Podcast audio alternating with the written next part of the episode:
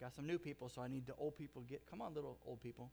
You're old timers now. You know how to, you know how this works. Head that way, head the right way, and then everybody else knows where to go. There you go, little old people, little old timers. Belinda, you're up. All right, Belinda's doing our scripture reading today, so turn to Philippians chapter 4. Notes, you can take notes in the bulletin or bring a journal and write your own notes or sign on to the YouVersion app. Uh, Gene, keep me posted on that. If I ever forget, you need to waggle your finger at me.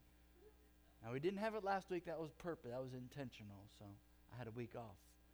Yeah. Philippians chapter 4. Where'd you go? Yeah.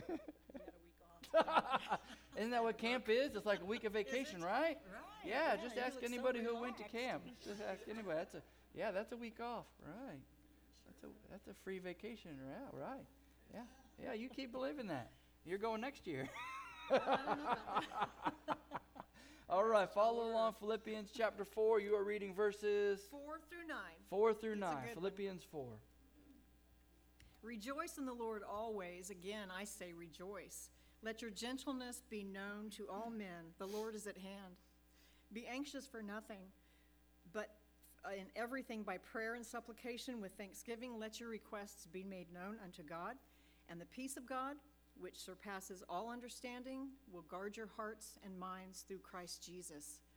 Finally, brethren, whatever things are true, whatever things are noble, whatever things are just, whatever things are pure, whatever things are lovely, whatever things are of good report, if there is any virtue and if there is anything praiseworthy, meditate on these things. Amen. If you live for a hot minute on planet Earth,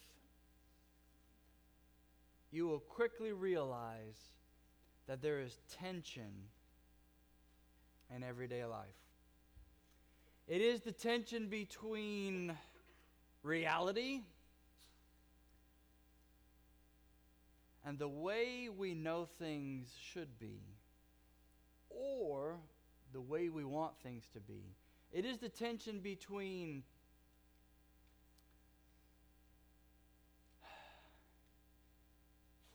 the life we live and God's ideals for the life that we should live. It is the tension between um, practical life and theoretical life. And the only place where that tension has been resolved is in Jesus Christ, who lived a life in complete union with God to the, to the, to the extent that whatever tension came into his life, he made it one with his life with God. He didn't fall into sin.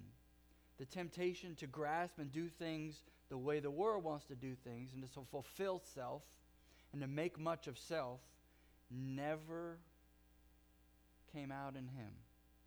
He found the way to make peace with the world even when the world wasn't at peace with him. And in today's list, the Apostle Paul is showing us he's arriving. He has an understanding that there is tension in this world, and he's giving us a way to resolve the tension. And this it's not going to fix the world unless it fixes the world one person at a time. This is not a formula for everybody. This is a formula for you.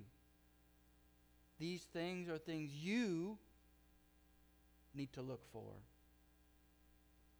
These are adjectives and descriptors of the life you want to live because it's not the life you have. So it's really tempting, fascinating, appetizing. The title today for these two verses is Dwell and Practice. I'm going to move through these two passages in three parts.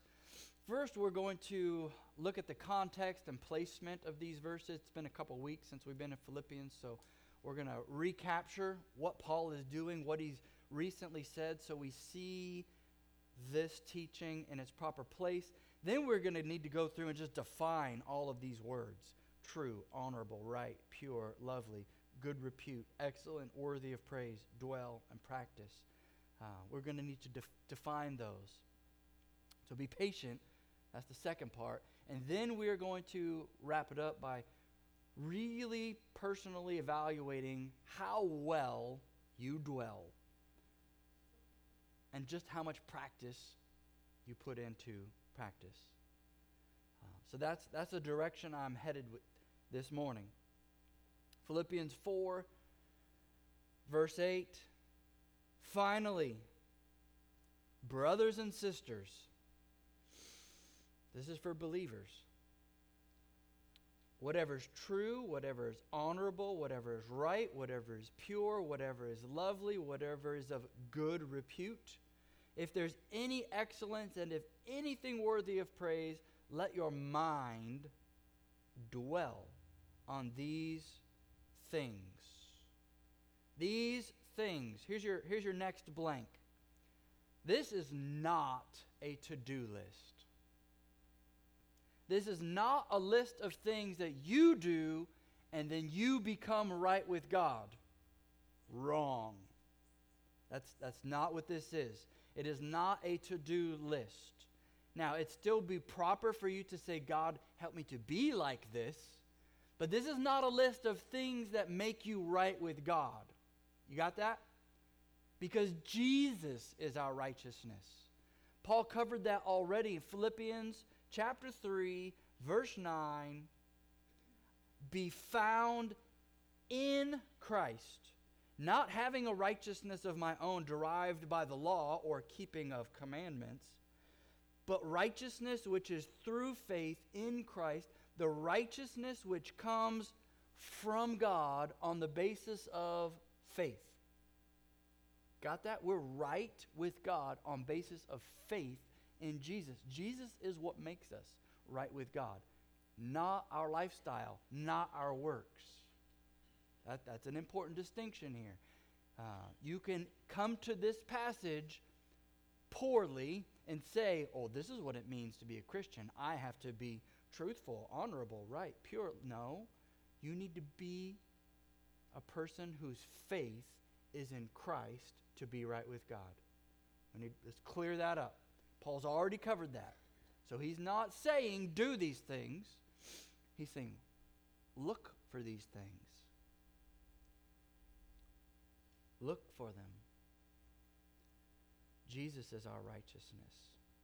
And ultimately, as we're going to see when we define these words, these words only fit God perfectly. You're not going to find any person, place, thing, experience that embodies all of these. It's only in God that we are going to find uh, what we need. Our mind needs to be fixed on God. So we need to ask, where do we see God? This list is going to flow, has flowed out of verse 7. In verse 7, a couple weeks ago, we read, And the peace of God, which surpasses all comprehension, shall guard your hearts and your minds in Christ Jesus. So, the guarding of our hearts, the guarding of our hearts and minds, it's a big deal because this world is not our home. And this world is trying to influence our hearts and our minds. And this world, because it's against God, is trying to influence our hearts and our minds to disconnect from God and to do things on our own. So, the guarding of our hearts and minds is a very big deal. So big, in fact, that we need God to guard our hearts and minds. How does God guard our hearts and minds? Back it up to verse 4. As we rejoice in the Lord, no matter what. Again, I say, rejoice. So we need to focus our praise on God. Verse 5 let your gentle or forbearing or patience be known to all people. The way we handle other people allows God to guard our hearts. Verse 6 be anxious for nothing because you're going to be anxious. I like how practical Paul is right here. Like, he knows anxiety is coming, he knows pain is coming. He says, Don't be anxious about anything, but in prayer and supplication with thanksgiving. We're to be a praying people who take our anxieties, who take our fears, who take our needs, who take the pressures of life, and instead of worrying about guarding our hearts, we throw it back to God and we ask Him to guard our hearts and minds with thanksgiving, and we let our requests be made known unto God, and then the peace of God, verse 7, guards our hearts and minds. Where? In Christ Jesus. Your location is all important. Your spiritual presence, which is actually His spiritual presence with you. When you are in Christ, the natural overflow is the peace of God guarding your heart and mind. Guarding your heart and mind. We have a role to play. God is guarding our hearts and minds, but we still have a role to play. So, what is the role? Well, from verses 4 through 7, I see our first role is one, pray. We need to be a people that talks to God about everything. It doesn't just say rejoice.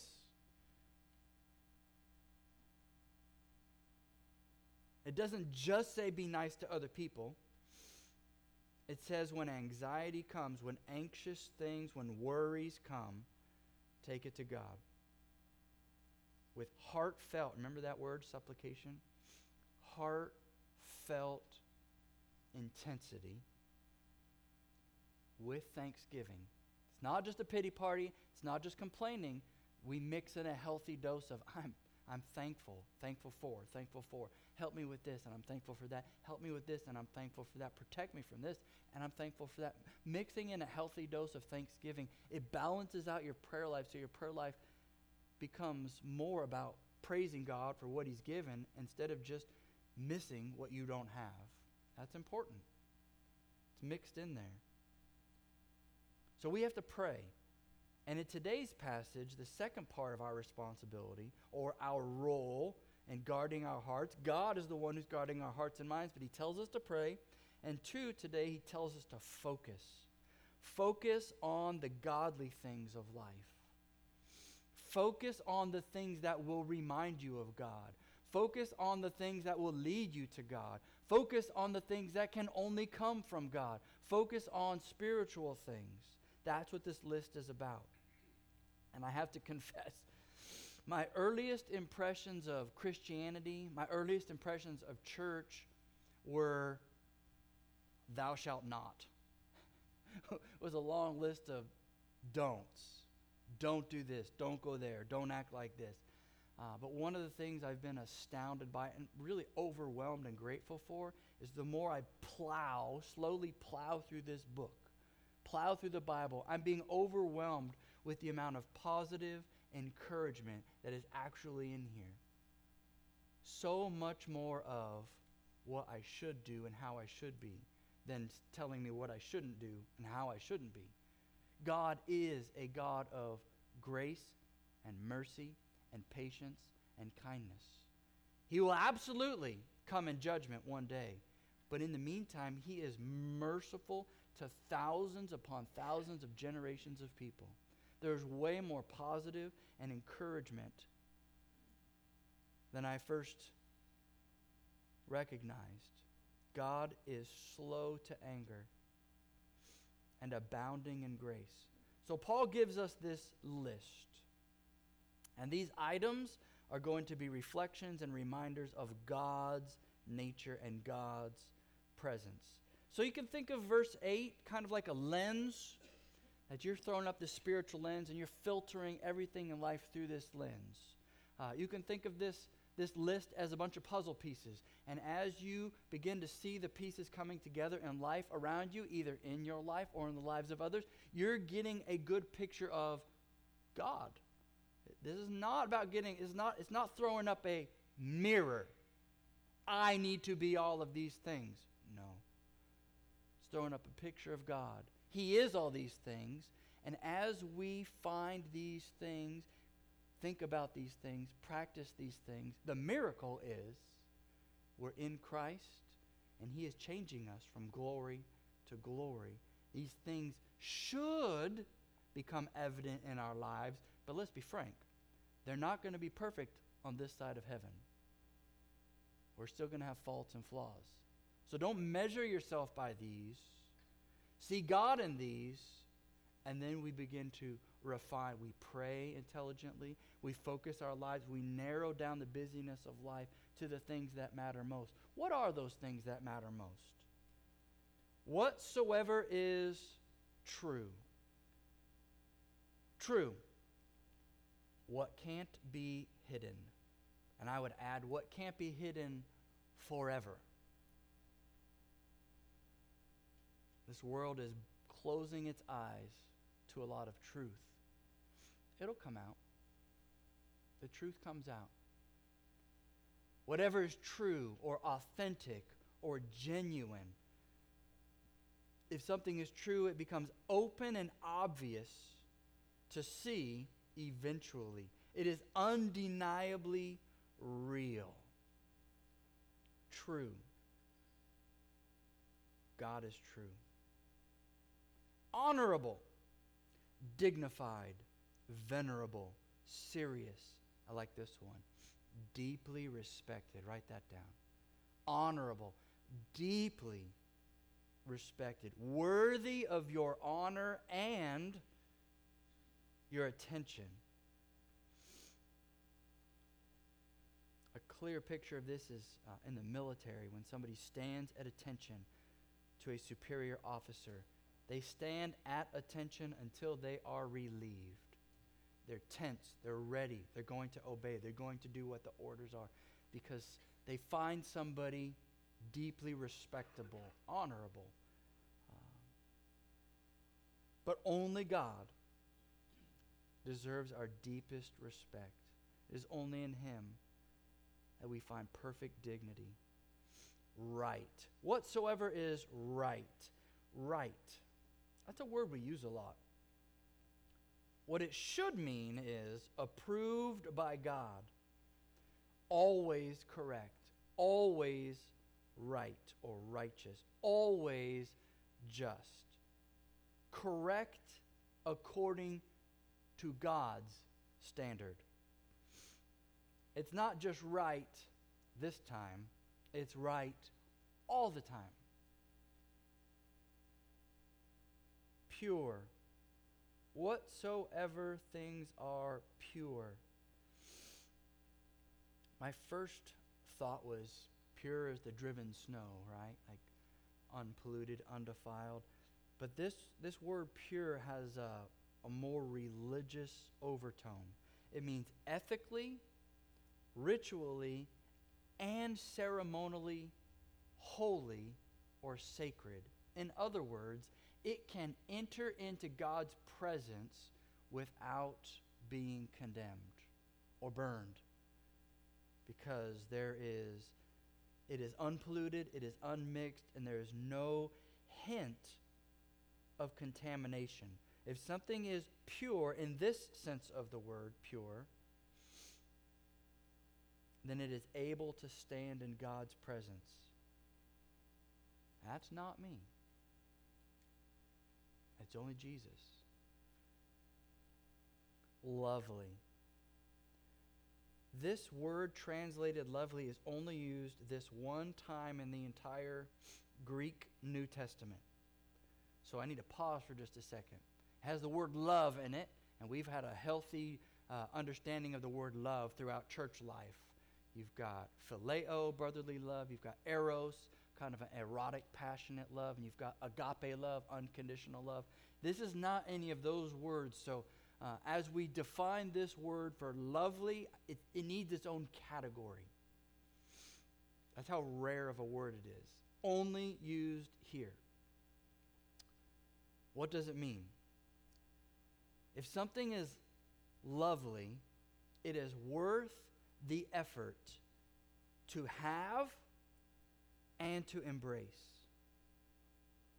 This is a fascinating definition of a very unusual word. Paul is saying, here's something that should capture your attention. Here's something you should look for. It's, it's lovely. It's lovely to have it, but you, it is so lovely, you will make it a part of yourself.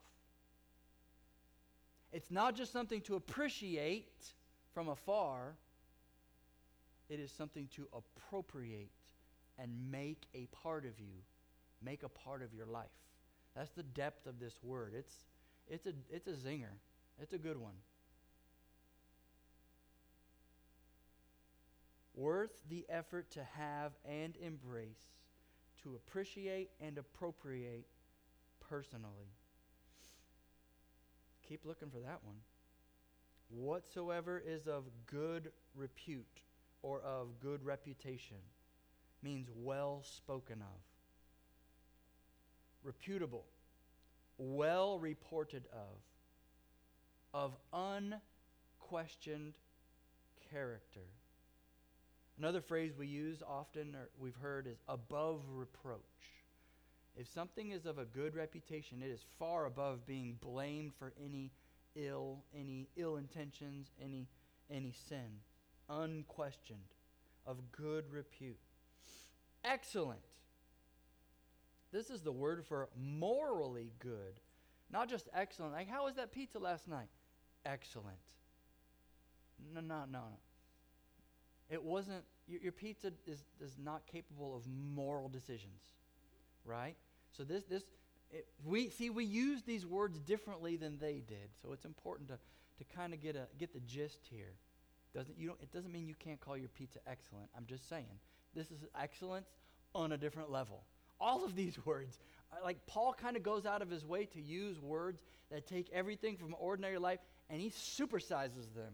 If something is excellent, it is morally good, virtuous, upright, without corruption. Not just high quality, this is the key. Because the pizza is of high quality, but also of high character. So this is this is a different kind of excellence. This is an excellence outwardly, inwardly, physically and spiritually and emotionally. It's a very special word. Morally good. If anything is worthy of praise, worthy of praise means worthy of appropriate commendation or attention because it relates to God's direct will or actual will or clearly defined will. If something is worthy of praise, it is worth appropriately commending because it is God's will. It's God worthy. If something is praiseworthy, it's worth talking about in the same sentence with God Himself. This is a heavy list. I'm glad it's not a to do list. I'm glad this is not of, hey, if you want to be a Christian, you got to be all these things. Ooh, I'm toast. Yeah, come unto me, all of you who are weak, weary, laden, heavy laden, burdened, broken. That's what Jesus is inviting. He's not inviting people who are this, He's inviting people into this. Come unto me. Why? Because Jesus is true, honorable, right, pure, lovely, of good reputation, excellent, and worthy of praise. You see how he's, he is inviting us into all the dynamics of the nature and character of God. You think you just gave your life to Jesus. Whoa. You are a part of so much more. And the Christian life is about delving into these characters and, and noticing the nature of God so that you will live your life with God. Not from a distance, but you've been invited in.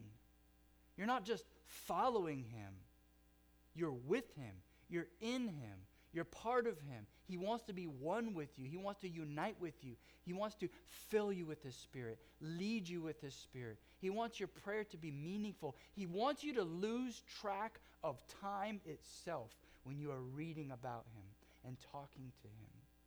He wants to be such an important part of your life that you lose track of the rest of your life.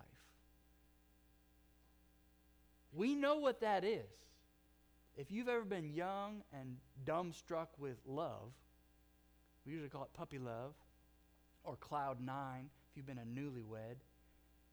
You can be so captivated by somebody, or if you've got a new hobby and you go into academy, you can lose track of time looking at that which you want the most, that which has captured your heart and captured your attention. So it is when you're on a, on a date with somebody that you're enthralled with.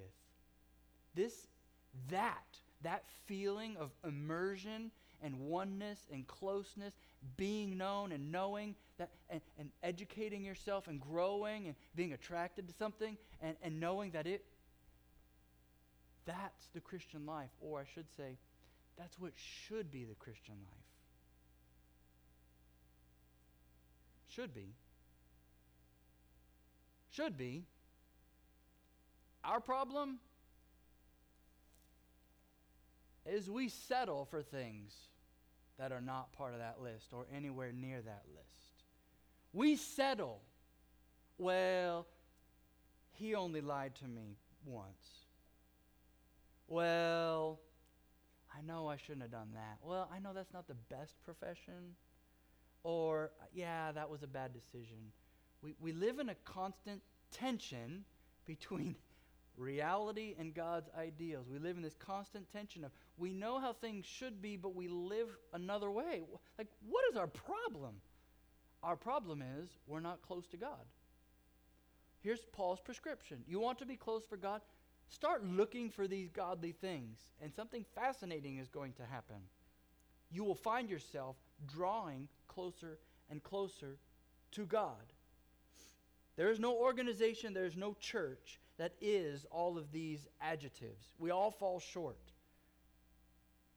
Don't become jaded or cynical with Christianity because you don't see these things in Christians. You won't. You only see them in Christ. Instead of looking for these things in other people, start cultivating these things in yourself. Because this is what it means to have Him. Because it's not really you. You are not true, but Jesus is. And if anybody ever says of you that you are truthful, that's you doing what God said to do. That's them praising the God who is coming out of you. If you ever, if anybody treats you, thinks you're honorable, you're worthy of respect, it's not because you're worthy of respect. We know better. That's why sometimes our kids have the hardest time respecting us because they see us morning, noon, and night. They see us me- mess up. They see us lose our temper. They catch us when we lie. They catch us when we don't keep our word. So we need to cultivate these things and not become jaded when they don't go right, but rather turn our eyes upon Jesus. We need to be a people who are looking to be the right kind of people. And so we have dwell. Here's the list. And Paul says, dwell on these things. The word dwell means to compute or reckon to a logical conclusion. That's weird.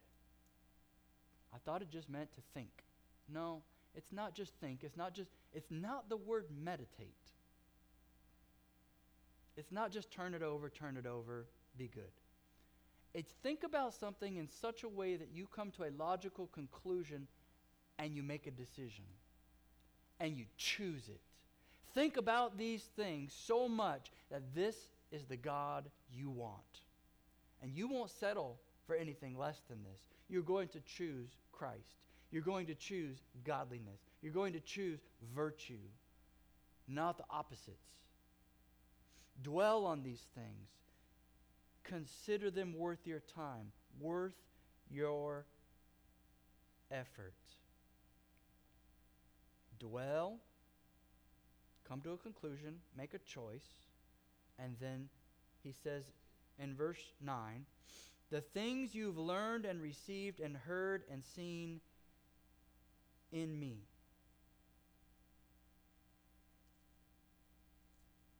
That's a pretty bold statement. Paul says he's living these things out. All these things I've talked about, that you've heard about, that you've seen, and that you've seen in me. Practice these things. Do them. Wait a minute. I thought these were only God things. Exactly. Can I do them? No. That's the point. God can do them in you. And here we enter the paradox of Christianity. Be holy. Only God is holy. I give up. No. Because God has corollary promises. You search after me with all your heart. And He knows your heart is broken. He knows your heart is desperately wicked. He knows your heart needs some help.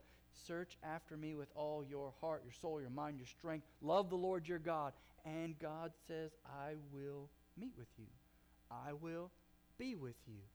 He's got his end, you've got your end, and he'll make it work. Be holy. I can't. I understand that. God is very patient, slow to anger. Every time we throw up a. Wait a minute. Be holy. I can't. Good. We've got that settled. Jesus can. Do you have Jesus? Yeah, I have Jesus. I prayed for him when I was in fifth grade. Have you prayed since then? have you been baptized? Are you following the Lord now? Are you praying to him regularly? Following Jesus is not a one time deal. Because let's define the word practice. This word he uses for practice is a routine or habit of doing things. It is not a one time accomplishment. When he says, do these things, when he says, practice these things, he is saying, make these God qualities, make these God sized adjectives a part of your daily life, which means God needs to be a part of your daily life. If you want these things to be true of you, you need to have God Himself, because only He can do these things perfectly. And so the goal is not so much to be all of these things, the goal is to be one with God, to have a spiritual life where you are connecting with Him on a regular, daily, moment by moment basis, so that, here it is, His life becomes your life. That's what Jesus talks about. This is what His emphasis was. This is what His prayer is for us that we would be one with Him and with each other, and we would all be one with God. How can we be one with God? Because that's the only way we can be the people He's designed us to be. And when you are these things, you are giving glory to God. God is coming out of you, God is radiating through your life. You're being truthful, as truthful as a human being can be. You're being honorable, as honorable as a human being can be. You're always going to fall a little short. Cut yourself some slack.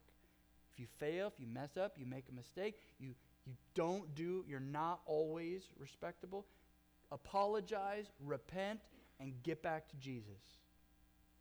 Get back to Him. Dwell on these things. That's going to take a lot of time. Practice these things. That's going to take some effort. Here's the hardest part it's saying no to whatever you want to do. I'm going to say that again. The hardest part of spiritual living is saying no to self. You are your own worst enemy. Because you want things that give you instant gratification. You want things that puff and build yourself up. You want to make much of yourself. That's not your job. God wants to make much of you. He wants to sing over you, rejoice over you as you make much of Him. He wants this to be a give and take relationship, not a just, hey, give, give, give, absorb, take. No, no, no. It's not about you. Step out of yourself, pray, focus on the things of God, develop some spiritual habits, God quality things. At the end of verse 9, if everything goes according to plan, if you do everything Paul's told you to do, if you live the life Paul is expecting you to live, even willing to be beaten, for the gospel, even willing to be thrown into jail for the gospel, even willing to be abused, taken advantage of, spoken against for the sake of promoting Jesus, he says, You've seen these things in me, right? That's Paul. You've seen everything you've seen in me, received from me, heard from me. Practice these things, and the God of peace shall be with you. And isn't this what we really want? In a life of tension, we need God to come in and bring peace. It doesn't mean He fixes everything, but He brings us peace, even if the world is on fire. We can have peace with God in such a way that we are untroubled by the world, and the world will be full of trouble. That's a promise. But Jesus has overcome the world by the power of his death, by the power of his resurrection, by the power of him now seated at the right hand of God the Father. He's got you. So you don't have to get it all right. But you do have a role to play. Focus on godly things. Write this down. Focus, look for, and be ready to dwell on godly things, and God shows up. God shows up, or maybe finally you show up. Because I think God is already at work around us all the time. And we're praying for him to show up. I think he's I don't think he's mad at us or irritated, but I think he may have a little bit of like, come on. What do you mean show up? I never left. I promised I would never leave you or forsake you. And we're like, oh man, God showed up. And God's like, uh, about time you showed up. What are you talking about? I, ne- I never left. I've always been at work. I've never abandoned this world. I'm here for it. I'm working. I'm moving. God is doing miracles all of the time. It is us who need to show up. How do we how do we see God? How do we notice God? We have to be on the lookout for the things of God. What kind of things? True things, honorable things, right things, pure things, lovely things, things of good repute, things of excellence, things worthy of praise. Let me tell you, we can see glimpses and little nuggets of these truths and these purities. We can see them in nature. We can see them in relationships. Now, they are not the fullness of God, but they are little pointers reminding us that there is a God behind all of those little part truths, pieces of truth. And when we do see these things in ourselves, in other people, in nature, in relationships, in art, we can see beautiful things. And we, as Christians, need to say, Thank you, God. Show me more. That shows much of you. You're incredible. God, the colors, God, the sounds, God, the beauty in that, in that sunset, in that song, in that masterpiece. We don't praise the human makers, we don't praise nature. We praise the God who allows us the chance to glimpse a little bit of Himself bleeding through things of this life. And He's there. Here's a thin veil if we will be a people of prayer who are actually looking for God when we look for godly things, God will show up. He wants to be found. Have you thought of that? God wants to be found. Have you ever played hide and seek with a three year old? They can't stay still for two seconds. Like they're hiding and they're like, you know, you play with a teenager, they're like statue. Like they don't want to be found. Little kids want to be found. They like the thrill the chase. They're like, I'm over here. Like they, I see God with that kind of eagerness. He wants you to find Him. He's not Bigfoot. He's not elusive. He's not a myth. He's real. And He is giving you clues to where He is. Here are the clues. Look for these things around you, in you, in situations, and praise God for them when you find them, and you will begin to see more and more of God show up in your life. It's, it's amazing. When God, when we dwell on and when we practice godliness, God is with us. Write that down. if we will take these things to heart and we will make decisions and choose to dwell on spiritual things, godly things, and if we will discipline ourselves to practice spiritual things, that we, we know we can't be perfectly truthful, honorable, right, pure, lovely, but we're going to do our very best when we do things at work, when we do things at school. I am going to present myself to other people. I'm giving them the best of God that is in my life. And it's not about you, it's about God teaching you to do these things. You only know these things are virtuous because God just said they are virtuous. So if you try to be as virtuous as God wants you to be, you're not, you're not a hypocrite if you fall short. You're a human being. You're going to fall short. Like, cut yourself some slack. Cut your neighbor some slack. Cut your teacher some slack. Cut your kids some slack. Cut your parents some slack. Cut your preacher some slack. Cut everybody some slack. We're not going to be perfect. We're not going to make this 100% of the time. But we can dwell on these things, practice these things, and God will be with us. Last one God is with his people at all times. I'll never leave you or forsake you, but we will see God better when we focus our hearts and our minds on the person of God. I think that's what Paul's aiming for here. To, to um, cut through the tension of reality and help us realize God can be with us right now. We are not a people who are looking to go to heaven.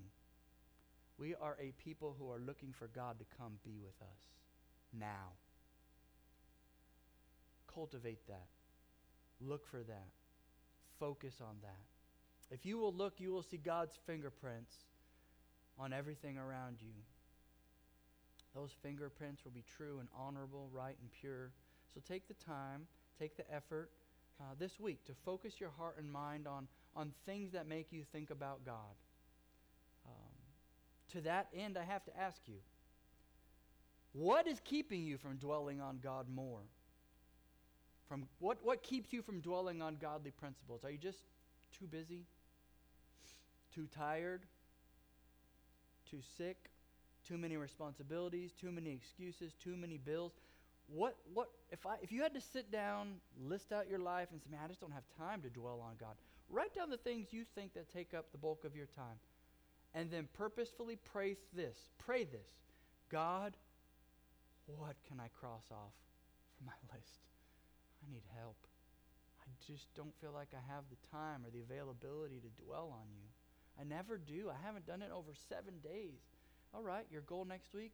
One day, one hour. You don't have to go like hardcore here. Take some baby steps, folks. You want to see God? Focus on Him. He can be seen. If I want to see you, I have to wear these stupid things. Otherwise, I can't tell if you're scowling or smiling at me. And now I know you're scowling. Yep, that's it. No, for real. It's the same way with God. We want to find Him, we want to see Him, and we see something that's pure and honorable and true. Use it to get a better idea of who God is. Walk by faith, not just by sight. This is spiritual life, so do spiritual things. So, what's keeping you from dwelling on godly truths? And what is keeping you from practicing godly habits? When I say godly habits, I mean, what is keeping you from practicing godly habits for extended amounts of time? Do you have bad habits? That's a good place to start. There are several thou shalt nots in the Bible, and they're there because we shall. We have to shout not sometimes. There's stuff in your life you know you need to stop doing. We'll be a grown up. Grown ups say no. Children do whatever they want. Are you spiritually a grown up? Are you spiritually a child? If you do whatever you want, your habits, your addictions, your hang ups, you are immature. Simple as that. You want to grow in your faith? You want to become closer to God and you want to see God show up. You want to look at the world through grown up eyes and see God everywhere at work and you're eager to join Him. Then you need to put on your, uh, your big boy pants, cinch the belt, and tell yourself no. Your spouse can't do that for you. Your parents can't do that for you. You have to do that for God. You do it for God. Maybe guilt keeps you from doing the right thing. You feel so guilty or sh- full of shame or fear. You have a fear of failure that you, oh man, I, I just can't do that because I won't be able to keep it up. Like, it's okay. God doesn't expect you to be perfect. Pray anyway. Pray more. Pray weird. Just pray when you think of it. Pray when you're driving with your eyes open. Enough of you already Oklahomans drive with their eyes closed, so I, am just going to say we're spiritual drivers. That's all there is to it. That, must, I get behind a lot of spiritual drivers. Like, whoa, did you see that? Pray and be weird about it. Be the first one to mention it. Pray. Open it up with your family. Open it up at work. Pray. Talk to God. Develop some godly habits. Don't worry about your guilt or your shame. Confess when you're wrong, but move on. Move on. So, what a list the Apostle Paul just. I feel like he just pulled out a two by four in the middle of Philippians and just walloped me upside the head. Okay, okay. This one's for Craig. There he goes. Because that's not me. Knocking me out of the park. I needed it. We need it. We open the service with Psalm 46, and I want to read one verse from that to conclude. It is Psalm 46:10. Be still and know that I am God. I will be exalted among the nations, even if you don't get everything right. I will be exalted in all the earth, even if you stumble and fail. That's a good word. God says, hey, hey, hey, hey, be still. And know and dwell upon it that He is God. Practice these things. Eventually, He will rule and fix the whole earth. Stay seated while we pray today. God, we come to you in a moment of quietness and stillness with busy lives, with guilty lives we have shame, and we have failure all throughout our past and all within our memories. We have failed you many times over. Sometimes we do what we should not do, and we sin. Sometimes we don't do what we should do, and we sin. But right now in this place, with our heads bowed, with our eyes closed. We are being still. And God, we are asking you, show us right now how we can better dwell upon your awesomeness and how we can better put into practice the things we say we believe. Show us as we are still and quiet. How can we dwell on these truths better?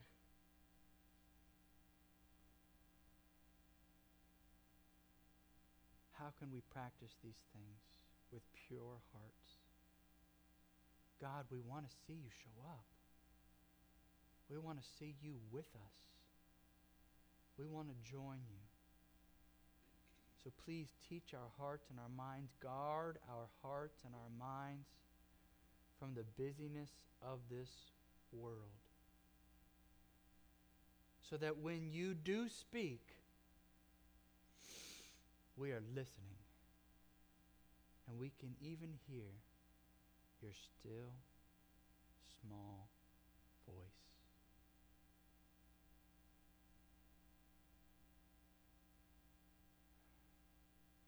Church, don't miss God this summer. Look for Him, listen for Him, pray to Him, focus on Him. Be still. Just be still. And know deep in your heart that He is God and He's this. God, we pray all these things in the name of Jesus. Amen.